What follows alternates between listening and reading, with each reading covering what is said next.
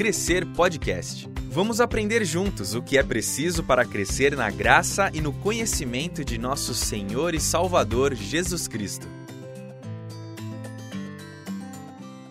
Nós queremos dar continuidade aos nossos estudos, falar sobre a literatura de sabedoria, aquela que fica lá no meio da Bíblia e que na verdade, não é a continuação da história, nós não vamos continuar vendo a história do povo de Israel, nós vamos dar uma parada para entender como é que funcionava a sabedoria e o que, que nos trazem esses livros para o nosso conhecimento e para a nossa vida eh, como seguidores de Cristo. Primeiramente, vamos definir quais são os livros de sabedoria que são assim definidos, né, para nós estudarmos. E talvez aí a gente precise explicar que a divisão é, normal que se faz no Antigo Testamento, o Pentateuco, os livros históricos, os poéticos e os proféticos. E aí nós aparecemos aqui, falamos livros de sabedoria, né? Por que, que nós estamos mudando isso? Primeiro vamos explicar que a poesia na Bíblia, ela se apresenta em diferentes formas. Então nós temos realmente livros chamados de poéticos na Bíblia, que são escritos totalmente na forma poética poesia na Bíblia se apresenta em formas diferentes. Ela pode estar na forma lírica, ou seja, ela está ali para ser cantada ou acompanhada por instrumentos musicais, o que é predominante nos salmos. Ela pode ser didática, uma poesia em forma de provérbios, em forma de figuras de linguagem, diversos estilos poéticos ou analogias que nos dão ensinamento. Então, são poesias na forma didática, o que é muito usado no livro de Eclesiastes e Provérbios. E nós temos a poesia na forma dramática, na forma, vamos dizer, teatral, né? só que escrita, onde o ensino é passado para quem lê na forma de diálogos. Então, nós temos Jó falando com os amigos dele, Jó falando com Deus, Jó respondendo, nós temos no Cântico dos Cânticos a figura do casal conversando sobre o amor. Então, nós recebemos ali um ensino, recebemos uma mensagem através de diálogos. A poesia não é usada somente nesses livros que foram citados aqui. Né? O gênero literário da poesia é usado aproximadamente em um terço do Antigo Testamento. Ela aparece também no Pentateuco, aparece também nos profetas. Então, a exclusividade da forma poética não é somente nos livros que nós citamos aqui, não é somente em Salmos, Eclesiastes, Provérbios, Cânticos e Jó.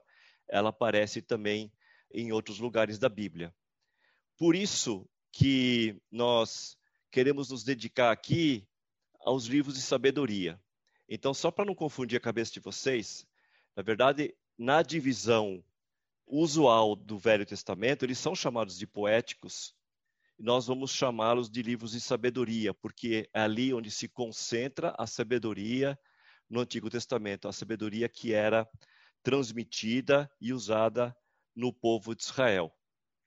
Esses são então os livros de sabedoria, Jó. Salmos é um livro poético, mas nem todos os salmos são de sabedoria. Então nós selecionamos aí em torno de 13 salmos que podemos definir como salmos de sabedoria. Tem o livro de sabedoria Provérbios, Eclesiastes e Cantares. Então, não sei se eu esclareci ou se eu confundi. Esses são os livros de sabedoria. Salmos não é totalmente de sabedoria, ele é, é parcialmente focado em sabedoria. Né? Salmos também traz outras mensagens que nós vamos ver daqui a pouco. Isso que nós queremos estudar hoje e nos aprofundar tirar conhecimento disso e ver como é que isso funcionava no povo de Israel e qual a aplicação para a nossa vida hoje. Os livros de sabedoria, eles são uma ponte entre os livros históricos e os proféticos. Como eu falei antes, nós não vamos avançar na história da nação, nós vamos nos dedicar aí ao conhecimento prático do dia a dia que era transmitido ao povo. E a função dos livros de sabedoria é aprofundar questões acerca da vida prática, do sofrimento, do caráter de Deus, da própria sabedoria, da vida, do amor. Então, o, o foco da sabedoria não é uma autoajuda, não são conselhos que eu escolho se eu quero seguir ou não, mas são diretrizes para minha vida prática, para que eu seja feliz, para que eu entenda a razão do sofrimento ou chegue mais perto desse entendimento. Esse é o ponto importante nesses livros de, de sabedoria. Ele fala da causa e do efeito do meu comportamento, daquilo que eu faço na minha vida. E também explica razões da vida, explica o caráter de Deus. Vamos então estudar cada um desses livros resumidamente, né? Não temos tempo de estudar todos esses livros aqui, mas queremos passar um resumo. Se vocês lerem os capítulos, vocês já têm uma ideia boa do que qual é o conteúdo desses livros, começando pelo livro de Jó. O tema central do livro de Jó, para nós que lemos esse livro hoje, é, não é somente a história, mas é o entendimento do sofrimento do justo. Né? A história do livro de Jó ela foi escrita por um autor que nós não temos uma, uma definição clara. Nós temos aqui várias possibilidades, o próprio Jó, Eliú, que era o, o amigo que veio aconselhá-lo, Moisés, Salomão, Jeremias, e presume-se que foi escrito, que é um dos livros mais antigos da Bíblia, e que foi escrito na época patriarcal. Então, presume-se que é um livro dos mais antigos, se não o mais antigo que nós temos na Bíblia. A história do livro de Jó, ela começa com a apresentação de Jó como um homem que é íntegro, temente a Deus, é próspero, é feliz.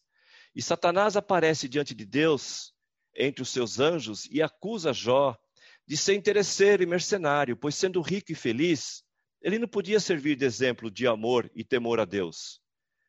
Será que era só por causa do bem-estar dele, por tudo que Deus dava para ele, que ele era fiel e íntegro? Então, é, Satanás desafia Deus e Deus permite a Satanás tirar de Jó todos os seus bens materiais e depois, no segundo passo, a sua saúde, sem matá-lo, sem tirar a vida. É nesse momento em que Jó passa a sofrer todos esses males, surgem três amigos dele. E esses é, amigos realmente são amigos, não, não o abandonam na dor, é, se condoem com ele, choram com ele e de uma forma ou outra tentam ajudá-lo. Né? Não são mal intencionados. Mas eles foram maus conselheiros, porque eles criam que por serem ricos e saudáveis, eles eram justos. E que a doença e a pobreza eram sinais do pecado de Jó, que estava sendo castigado.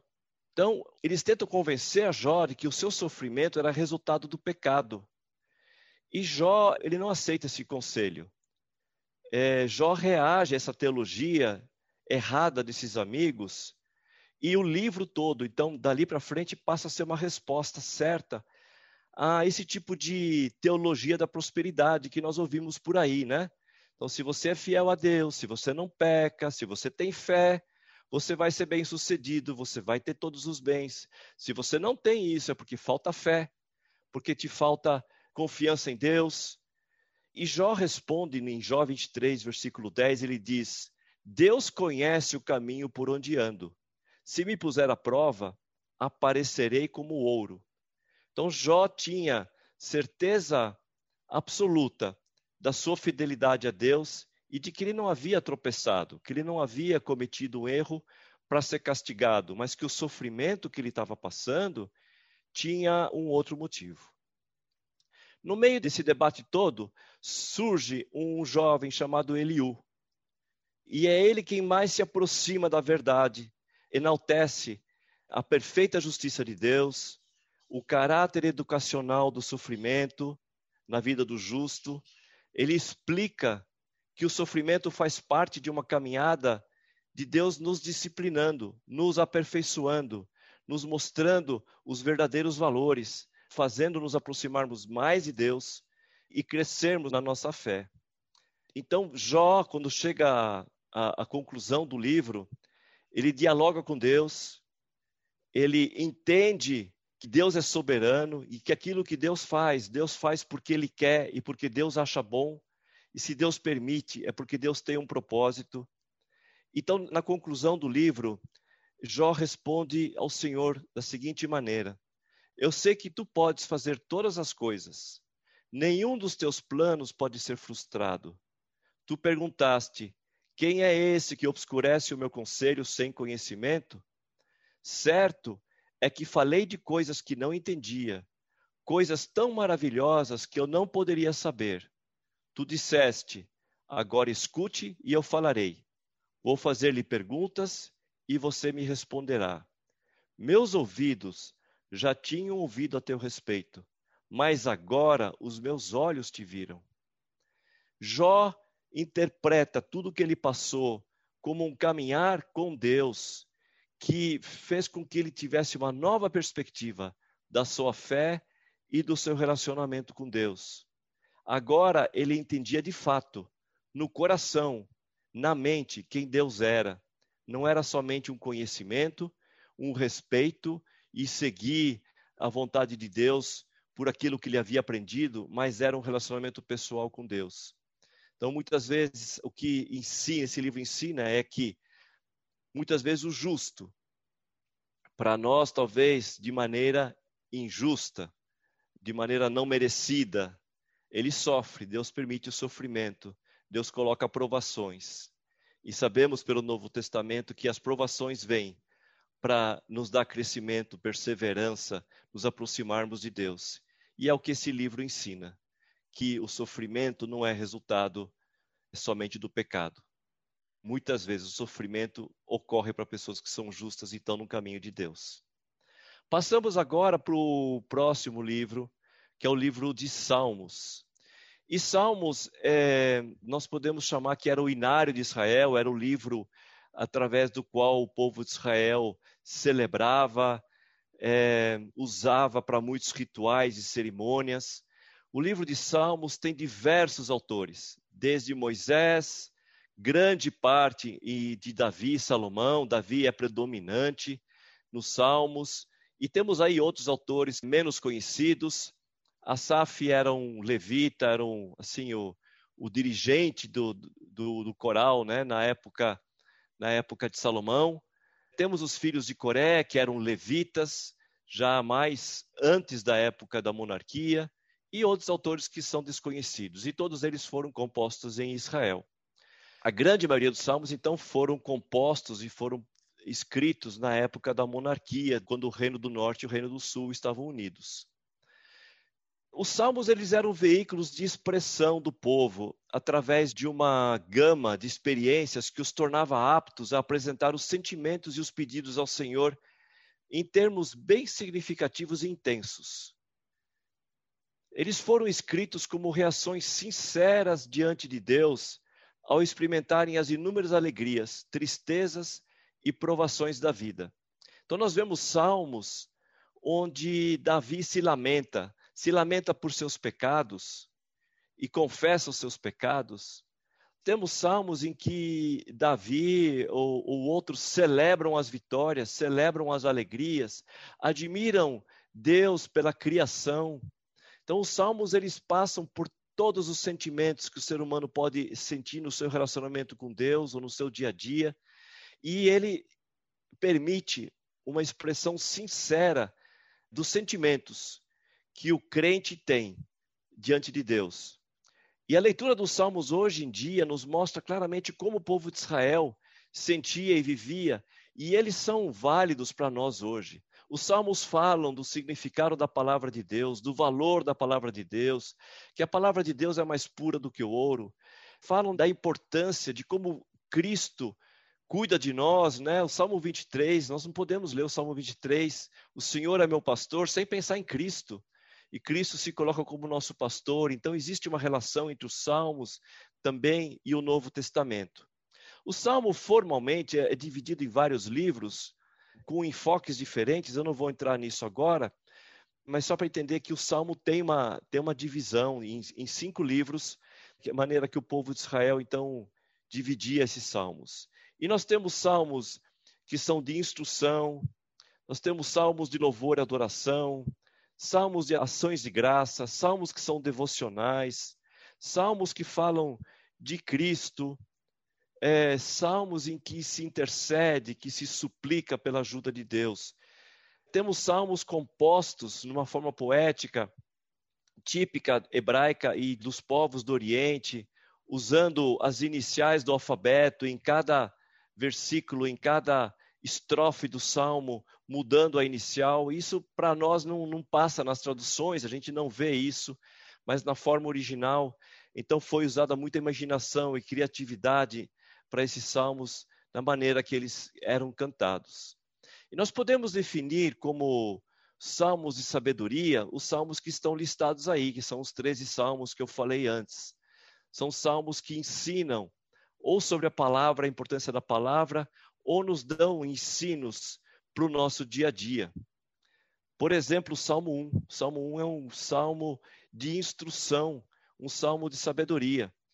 É, como é feliz aquele que não segue o conselho dos ímpios, não imita a conduta dos pecadores, nem se assenta na roda dos zombadores. Ao contrário, sua satisfação está na lei do Senhor e nessa lei medita de dia e de noite. É como árvore plantada à beira de águas correntes, dá fruto no tempo certo e suas folhas não murcham. Tudo que ele faz prospera. Que ensino profundo, gente. Que ensino prático. Se você não decorou ainda esse salmo, decore. Esse salmo é um salmo para ser levado no coração. É um salmo para ser praticado no nosso dia a dia. Aliás, os salmos, em geral, estão aí para serem decorados, para serem guardados. E nós, no, no início desse ano, a Iba Viva apresentou vários cultos e o Israel, junto com Caleb, prepararam muitos devocionais sobre os salmos. Se você perdeu, busque nos podcasts devocionais sobre os salmos. Nós tínhamos um, um salmo para cada dia da semana, em que estudávamos conteúdo, a maneira que o salmista, que Davi se expressava com sua angústia, com o seu louvor a Deus, em que Davi comparava é, o sucesso do justo com o sucesso do injusto, e por que, que o injusto progredia muitas vezes mais do que o justo, e como ele explicava isso. Então, ali tem muita riqueza de ensino, e eu queria realmente motivar vocês a recuperarem isso se vocês não participaram desses cultos que estão no YouTube, dos devocionais no podcast. Muito ensino, muita profundidade de ensino nos Salmos. Uma maneira de a gente se aprofundar é, talvez a cada dia, quando você fizer seu devocional, leia um salmo também e procure entender ali como o povo de Deus louvava ou se expressava diante de Deus. Passamos agora a Provérbios. Provérbios eu chamei aqui de a sabedoria aplicada. O autor dos Provérbios é grande parte é Salomão, mas temos também outros autores que foram escritos na época da monarquia do Reino Unido e a data foi aí de 950 750 antes de Cristo. A sabedoria é, nesses salmos, por isso que eu chamei de sabedoria aplicada, é aplicada à vida, ela é prática. Não é apenas para viver uma boa vida, não é uma autoajuda, mas é para viver no temor do Senhor, desenvolver homens e mulheres saudáveis e redimidos, bem-sucedidos na vida, segundo e de acordo com o projeto de Deus para nós. Os princípios da vida são divinamente inspirados e apresentados na forma de ditados, é, por contraste, comparação, relatam experiências típicas e o caminhar do sábio, do tolo, do justo, do preguiçoso, do bom, do mal, do insensato, da mulher virtuosa. Então, os provérbios se caracteriza pessoas típicas e aí se descreve o que acontece, o que ocorre, qual a causa o efeito de ser sábio ou de ser tolo. Como o sábio deve se relacionar com o tolo, é, como o justo deve se relacionar com o ímpio, como que funciona o bem e o mal, qual é o fim deles. Eles são muito práticos em relação a isso. O que nós não podemos fazer é achar que essa causa e efeito que a gente vê nos provérbios, ela é 100% garantida. Né? Então, o justo que segue a Deus e faz tudo corretamente vai ser rico, vai ser feliz, não vai sofrer. Não, aqui estamos ensinando os princípios básicos da vida, é, as orientações básicas da vida. Deus tem uma ação específica e pessoal na vida de cada um, segundo o projeto dele. Os ensinos, eles incluem também instruções sobre insensatez, quem não é sensato, sobre o pecado e sobre a bondade, a riqueza, a pobreza, como usar a língua, a fala, falar muito, falar pouco, é, o que acontece com o orgulhoso, o que acontece com a humanidade como um todo, o que acontece com a preguiça, como praticar amizade, qual o valor da amizade, qual o relacionamento na família, pais e filhos, quais as instruções que os pais passam para os filhos, como os filhos recebem instruções dos pais, e também sobre os negócios. É interessante que Provérbios também fala sobre isso, fala sobre a falsidade nos negócios, mas também dá umas dicas interessantes. E eu lembro aqui de um testemunho de um amigo meu que estava para fechar um negócio, e aí ele olhou é, para os vendedores e viu eles fazendo sinal uns para os outros. E ele falou: Eu lembrei de Provérbios, que fala que as pessoas que tentam enganar os próximos trocam sinais entre eles, porque são falsos. Ele falou que naquele instante caiu a ficha e ele não fechou aquele negócio e Deus abençoou. Porque são ensinos práticos que chamam a atenção de coisas que acontecem no dia a dia e nos previnem de cairmos em armadilhas, ou como Provérbios diz, cairmos em laços de morte. Os provérbios são muito ricos nesses ensinos práticos. E logo no início de Provérbios está o propósito. Eu vou ler esse versículo aqui de Provérbios 1, versículos 1 a 4. Esses são os provérbios de Salomão, filho de Davi, rei de Israel. Eles ajudarão a experimentar a sabedoria e a disciplina, a compreender as palavras que dão entendimento, a viver com disciplina e sensatez, fazendo o que é justo, direito e correto, ajudarão a dar prudência aos inexperientes e conhecimento e bom senso aos jovens. Interessante que a sabedoria vem junto com a disciplina, né? Não é somente ler é, o manual de autoajuda e ter o resultado para a felicidade da minha vida. É compreender as palavras, é viver com disciplina e sensatez, fazer o que é justo, é praticar. E a partir daqui, então, Salomão e os demais autores desenvolvem os princípios de sabedoria.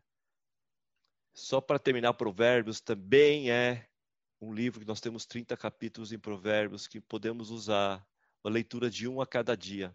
Não como uma simpatia, né? mas realmente para buscar ali o conhecimento para a nossa vida. Se você faz devocional de manhã, para você iniciar o dia com conselhos, práticos. Então, outra recomendação nossa aqui é leia um, um capítulo de Provérbios a cada dia. Você pode pegar a data do mês e usar aquele capítulo para se orientar, para passar por todos eles dentro de 30 dias. Vamos para Eclesiastes. Eclesiastes é um livro muito interessante na Bíblia. Se nós começamos a ler Eclesiastes sem é, lê-lo completamente, formos lendo capítulo a capítulo, vamos ficar confusos. Porque em Eclesiastes, é, Salomão questiona o significado da vida. E talvez nós não estejamos acostumados a ler e ver na Bíblia um questionamento tão forte do valor da vida, dos princípios da vida. Então, Salomão é o autor, foi escrito no final da vida de Salomão, em torno de 935 a.C. E o autor, então, como eu falei, está interessado no significado da vida porque parece que o que nós vivemos no nosso dia a dia é um ciclo que se repete, que se repete de geração em geração, se repete dia após dia, se repete ano após ano, e são futilidades. O que buscamos nunca completa nossa satisfação, o que buscamos quando alcançamos não nos completa. E aí o autor ele define essa mensagem do livro em três pontos, em três proposições. Primeiro, a vida é transitória e inconstante. E nós estamos vivendo isso hoje, não é? A vida é volátil. Os valores que nós tínhamos há dois anos atrás, com essa pandemia, estamos questionando. As coisas mudam. Os valores que nós temos no mundo não são constantes. Aquilo que era bom um dia passa a ser mal no outro. Tudo é questionado. Tudo pode virar futilidade. E ele expressa isso dizendo assim: que grande inutilidade, que grande inutilidade, nada faz sentido. O que o homem ganha com todo o seu trabalho e que tanto se esforça debaixo do sol? Então, ele começa com isso e começa dizendo assim: cada coisa tem seu tempo, tem tempo que as coisas são fáceis, tem tempo que são difíceis, tem tempo de nascer, tempo de morrer, é, tem tempo de plantar, tempo de colher, e os ciclos mudam, e a humanidade muda, e tudo é inútil. Aonde que isso nos leva? E, por outro lado, é, Salomão, nesse livro, ele nos incentiva a desfrutar da vida como sendo um dom de Deus. Ele diz em Eclesiastes 2:24: "Para o homem não existe nada melhor do que comer, beber e encontrar prazer em seu trabalho. E vi que isso também vem da mão de Deus." Isso aqui é um exemplo onde Salomão, dentro de Eclesiastes, nos é, incentiva a desfrutar da vida. Existem outras partes também em que nos incentiva a desfrutar das alegrias de um casamento, da natureza, da criação, então, peguei aqui somente um versículo que ressalta isso. Então, existe esse lado que é incentivado por Eclesiastes, mas continua esse questionamento: qual é o valor de tudo isso? Aonde nós chegamos? E aí, Salomão, quando conclui o livro, ele diz assim: tudo isso é válido se nós vivermos em obediência a Deus, reconhecendo que Ele julgará todos os homens. Então, termina com um versículo dizendo: Agora que já se ouviu tudo, então todos os questionamentos, toda o papel de Deus.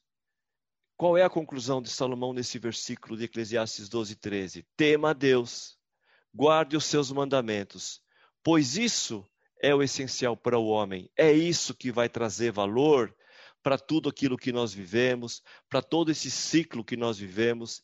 É isso que vai trazer constância dentro da inconstância. É isso que vai trazer valor para aquilo que não tem valor no mundo.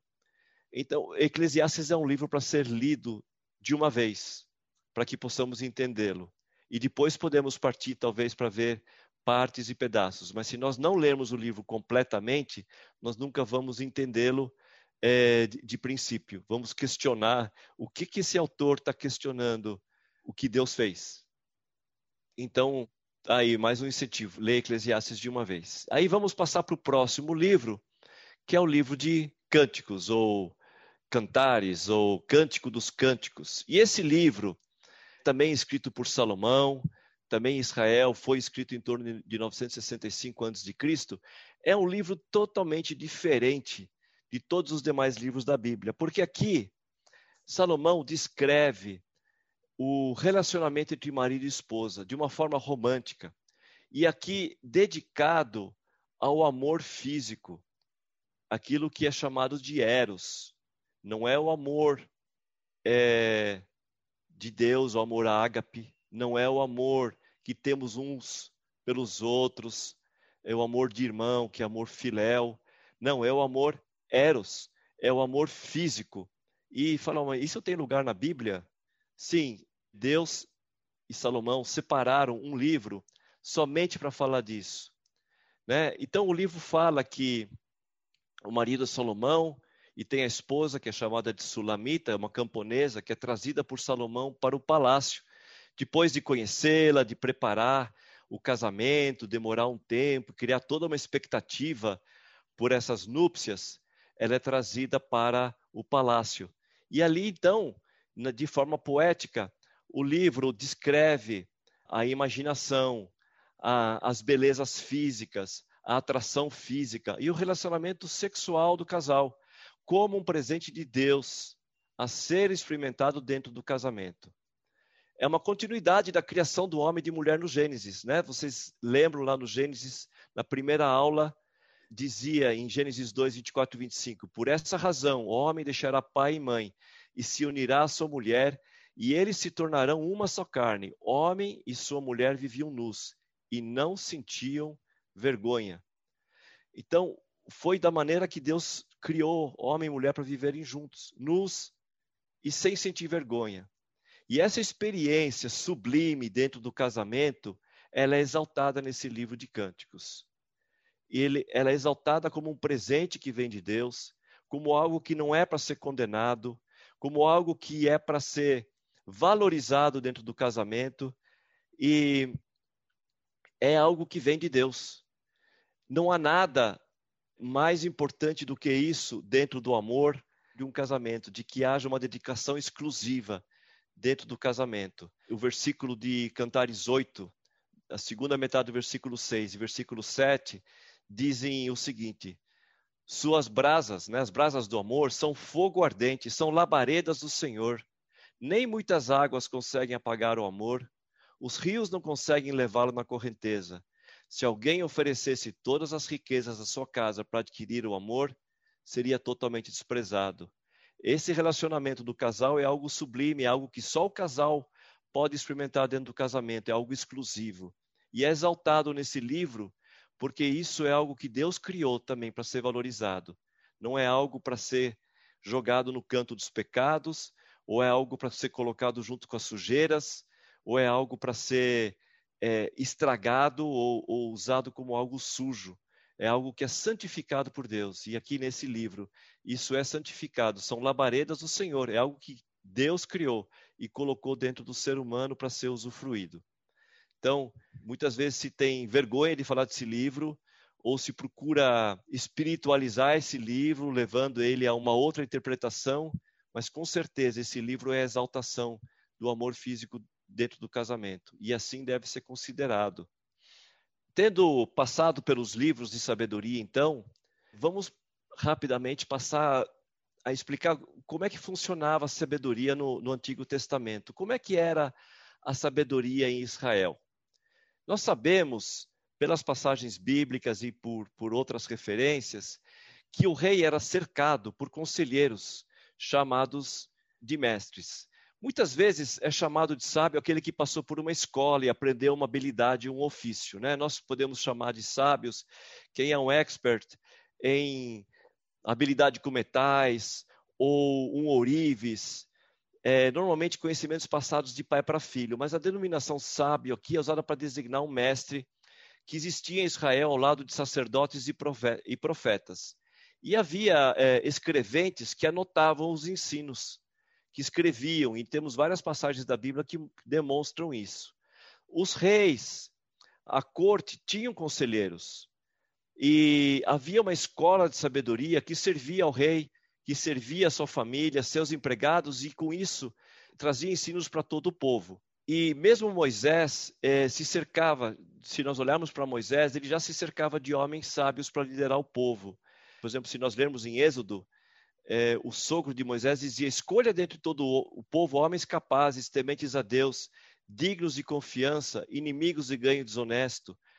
É, escolham homens sábios, criteriosos, experientes de cada uma de suas tribos, e eu os colocarei como chefes de vocês. Então, em Deuteronômio diz, né, convoquei os chefes das tribos, homens sábios e experientes, os designei como chefes de mil, de cem, de cinquenta, de dez, além de oficiais para cada tribo. Então, homens sábios eram descobertos, eram designados para distribuir a liderança, o conselho para o povo, né? Temos várias passagens que, que falam isso. Também se passava conhecimento de pais para filhos. Os sábios eles tinham uma percepção para conectar os acontecimentos com o que os causava e com Deus.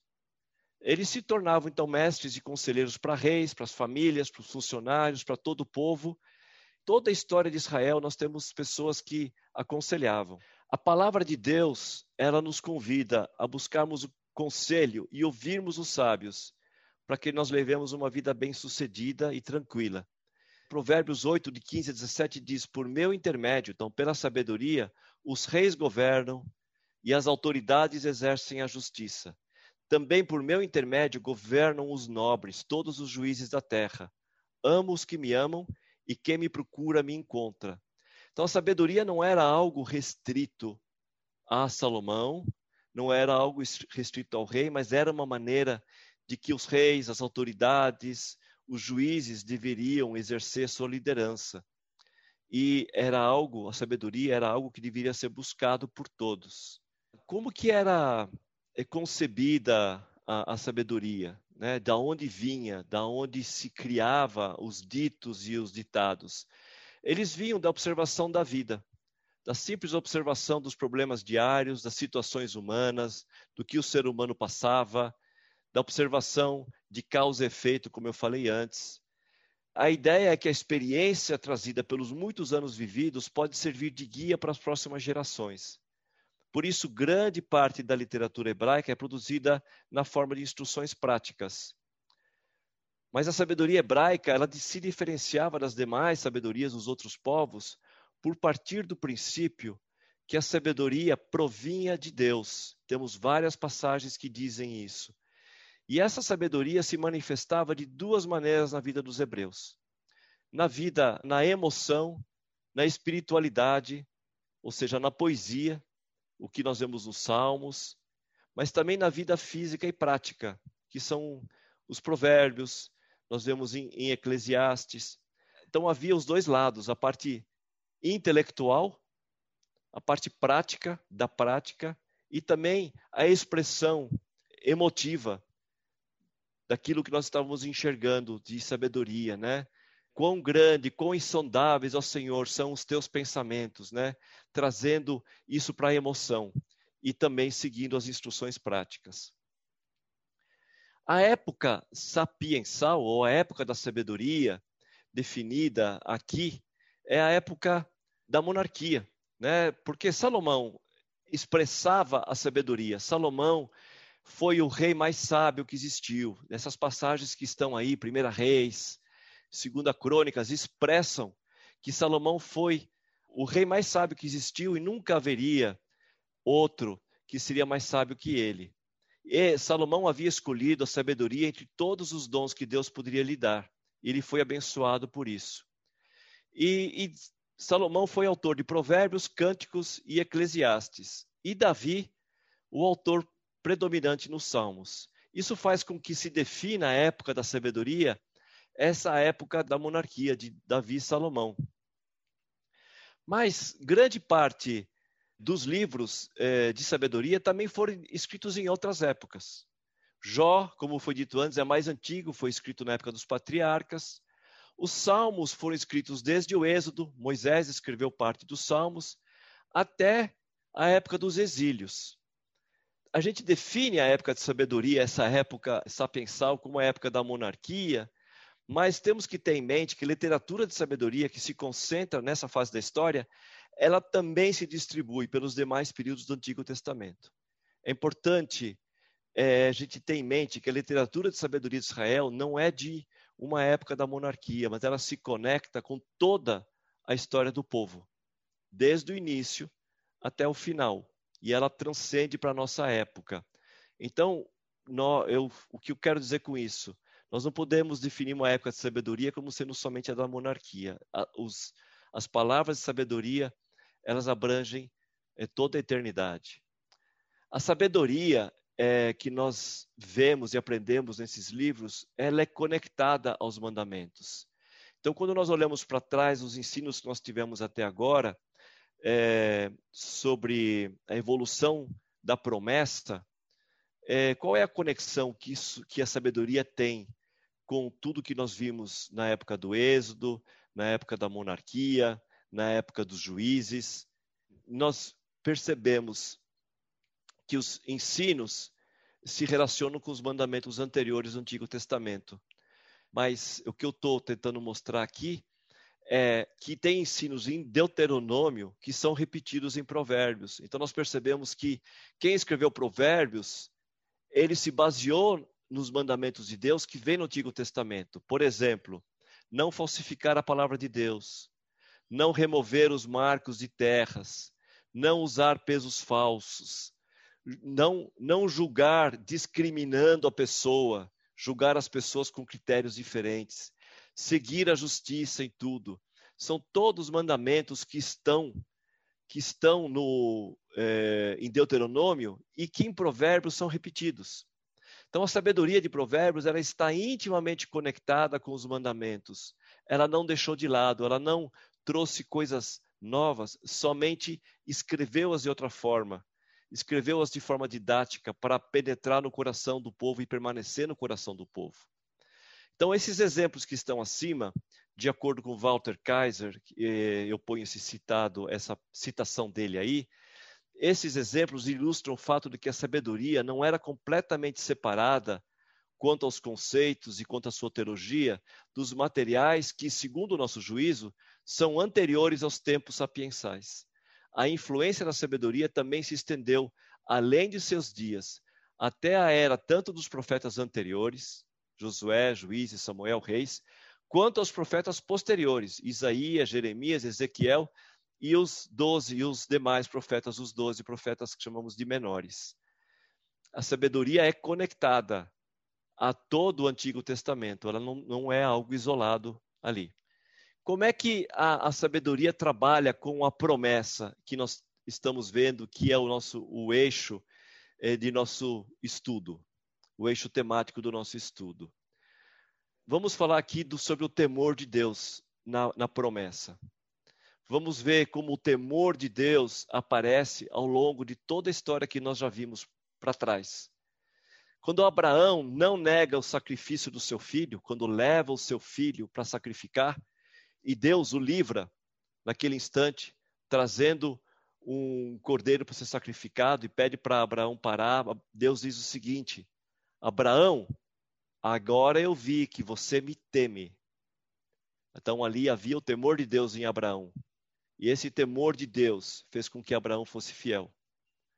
Quando José tem misericórdia dos irmãos dele no Egito, José não se vinga, não pratica o mal contra os irmãos. Essa passagem de Gênesis 42, 18 diz: porque ele temia a Deus, pelo temor a Deus, ele não fez nada contra os seus irmãos. Quando as parteiras egípcias deixavam os pequenos meninos hebreus viver, porque havia uma ordem de Faraó para que eles fossem mortos, as parteiras egípcias deixavam os meninos hebreus viver, porque as parteiras egípcias temiam a Deus, então não praticavam o mal e não matavam os meninos, e dessa maneira Moisés também pôde sobreviver. O povo, quando atravessou o mar e viu a experiência de atravessar o mar e da libertação do Êxodo, passou a temer a Deus como resultado da confiança que conquistaram naquela travessia pelo que Deus fez e passaram a temer a Deus, em Êxodo 14, 31. E Êxodo 20, 20 diz que o povo ficaria livre de pecar se temesse a Deus. E seguir os mandamentos era um reflexo do temor a Deus. Muitas passagens de Levíticos e Deuteronômio dizem: você não usará balança injusta, porque você teme a Deus. Você não excluirá o estrangeiro da tua terra, porque você teme a Deus. E isso repetidamente aparece em Levíticos e Deuteronômio. Então vemos que o temor, o temor de Deus, o temor a Deus, é, era algo que era básico, era fundamental para que o povo recebesse as bênçãos e caminhasse no caminho de Deus. Em Deuteronômio 5, 29 diz: Quem dera eles tivessem sempre no coração, né, o povo, essa disposição para temer-me, temer a Deus falando, e para obedecer a todos os meus mandamentos. Assim tudo iria bem com eles e com os seus descendentes para sempre. O temor a Deus é a base para que tudo vá bem para o povo e com seus descendentes. Deuteronômio 10, 12 a 13, que eu quero ler ainda, o que, que Deus pede ao povo e agora Israel, que é que o Senhor seu Deus pede de você, senão que tema o Senhor, o seu Deus, que ande em todos os seus caminhos, que ame e que sirva ao Senhor, ao seu Deus, de todo o seu coração e de toda a sua alma, e que obedeça aos mandamentos e aos decretos do Senhor, que hoje lhe dou para seu próprio bem. Tema a Deus. O temor a Deus é resultado do ouvir, hoje em dia para nós seria ler, né? Aprender e praticar a palavra de Deus. Ande nos seus caminhos, ame e sirva o Senhor, obedeça aos seus mandamentos, e esse é o resultado de temer a Deus. Por que, que eu falei, dei esse intervalo aqui para falar do valor ou da importância do temor a Deus na história da promessa?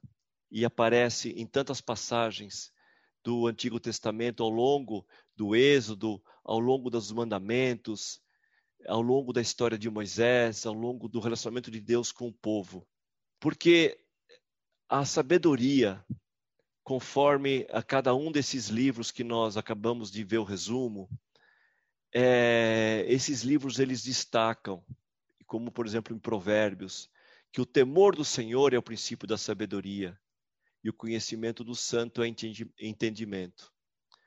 Em Eclesiastes, a conclusão de Eclesiastes era: tema a Deus, guarde os seus mandamentos, pois isso é o essencial para o homem.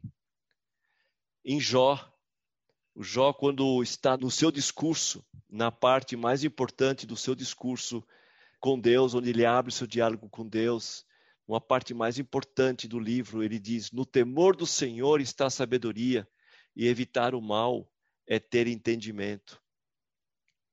Salmo também repete a mesma coisa quando fala da palavra do Senhor, né, em Salmo 19: O temor do Senhor conduz à vida. Quem o teme pode descansar em paz, livre de problemas.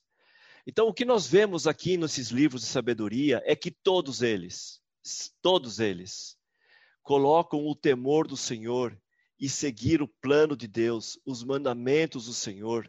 O temor do Senhor nos leva à sabedoria. A sabedoria não são princípios que nós vemos pela simples observação do que acontece, sim, são, em parte é isso, mas a base deles e o fundamento deles está no temor do Senhor. Ao temer a Deus, os homens evitam o mal, odeiam o mal, andam na retidão e não na perversidade. Eles aumentam sua duração de vida, aumentam suas riquezas e sua honra. Então, o, a bem-aventurança e o ser feliz, a qualidade de uma vida santa, não eram conectados com o temor a Deus. Então, essa é a mensagem básica da sabedoria. Você quer ser sábio? Inicie temendo a Deus. Então, pode-se dizer, em plena confiança, que o temor ao Senhor era o conceito dominante e o princípio teológico organizador na literatura da sabedoria.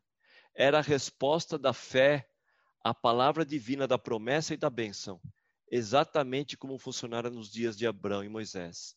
Então, os livros de sabedoria eram uma resposta de fé a palavra divina da promessa e da bênção. E não era diferente da maneira que funcionava nos dias de Abraão e Moisés. Uma citação do, do livro de Walter Kaiser, O Plano da Promessa de Deus. Nós vamos à promessa. A promessa que nós sempre destacamos aqui era que de Abraão sairia uma semente que seria uma grande nação, o povo seria abençoado e abençoador, levaria a bênção ao mundo todo e enviaria, lá em Gênesis havia a promessa de que seria enviado um restaurador, um salvador, que salvaria a humanidade. Se criou uma nova identidade naquele povo, e com essa nova identidade, vocês lembram, veio a lei moral, os dez mandamentos, que aqui eu estou escrevendo de uma outra forma, que é temer a Deus somente, ser justo, honesto e obediente, apartar-se do mal. Essa nova identidade criou um padrão santo de vida.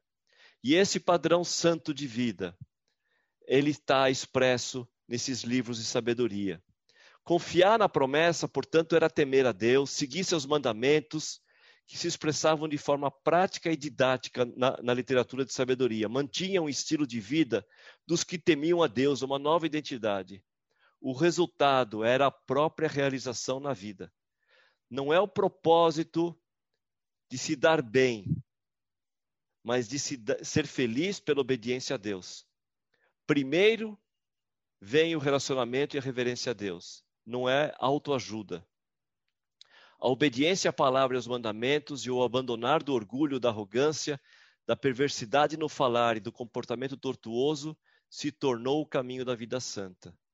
A literatura de sabedoria ensina a vida santa, de temor a Deus, através de exemplos didáticos e emocionais que facilitam a compreensão e seu ensino. Se nós olhamos a literatura de sabedoria, ela traz para a prática, ela traz de uma maneira mais fácil de entender, a prática do dia a dia. É através de ditados, através de palavras curtas, vai nos ensinando a como praticar aquilo que Deus colocou como base, o temor a Deus, como é que nós praticamos no nosso dia a dia. E os livros de sabedoria nos dão muita ajuda nisso, de forma didática, de forma é, de mexer com nossas emoções. Então, é uma maneira de falar conosco com uma outra linguagem e mais prática e menos, menos litúrgica.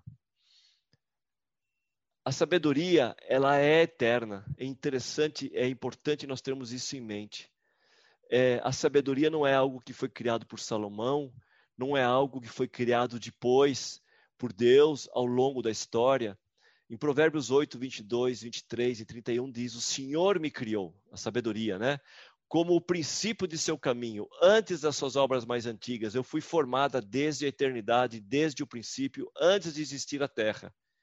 Eu me alegrava com o mundo que ele criou e a humanidade me dava alegria. A sabedoria já estava presente é, na criação, junto com Deus, junto com Cristo, porque Cristo estava presente na criação.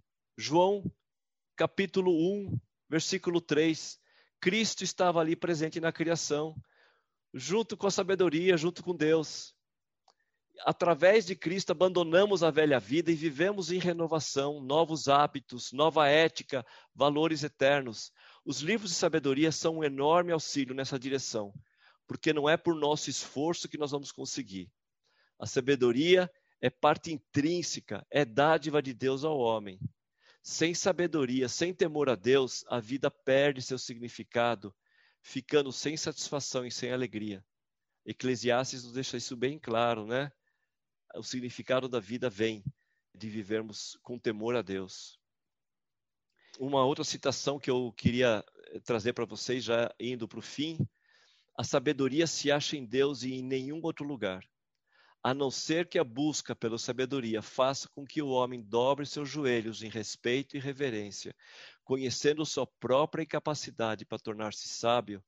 A sabedoria permanece para ele como um livro selado. Não adianta lermos os livros de sabedoria.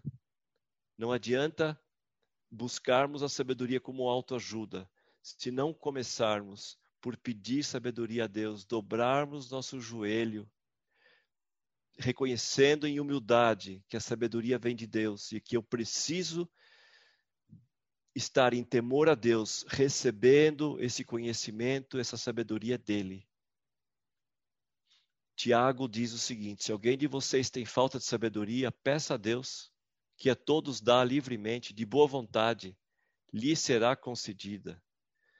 O incentivo nosso aqui com essa aula é cresça no temor do Senhor, dobrando o seu joelho, pedindo sabedoria, ouvindo a palavra, lendo a palavra, decorando a palavra, obedecendo, praticando o aprendizado vem através de ouvir, através de ler, e só firmamos isso na nossa vida se nós obedecemos e praticamos. E eu quero incentivar e pedir que Deus abençoe a cada um que está aqui agora ouvindo, teve paciência de me ouvir aqui até o fim, de que Deus dê a vocês esse temor a Ele e através desse temor a Ele desenvolva sabedoria prática na sua vida. Peça a Deus, Ele vai dar a sabedoria com prazer. A sabedoria que Ele usou desde a criação do mundo. A sabedoria que está em Cristo. A sabedoria que está na palavra dele. Que Deus abençoe vocês. Este foi o Crescer Podcast, produzido pelo Ministério de Educação Cristã da Ibaviva. Ajude a divulgar esse podcast. Siga nossa página no Instagram e compartilhe educação.ibaviva.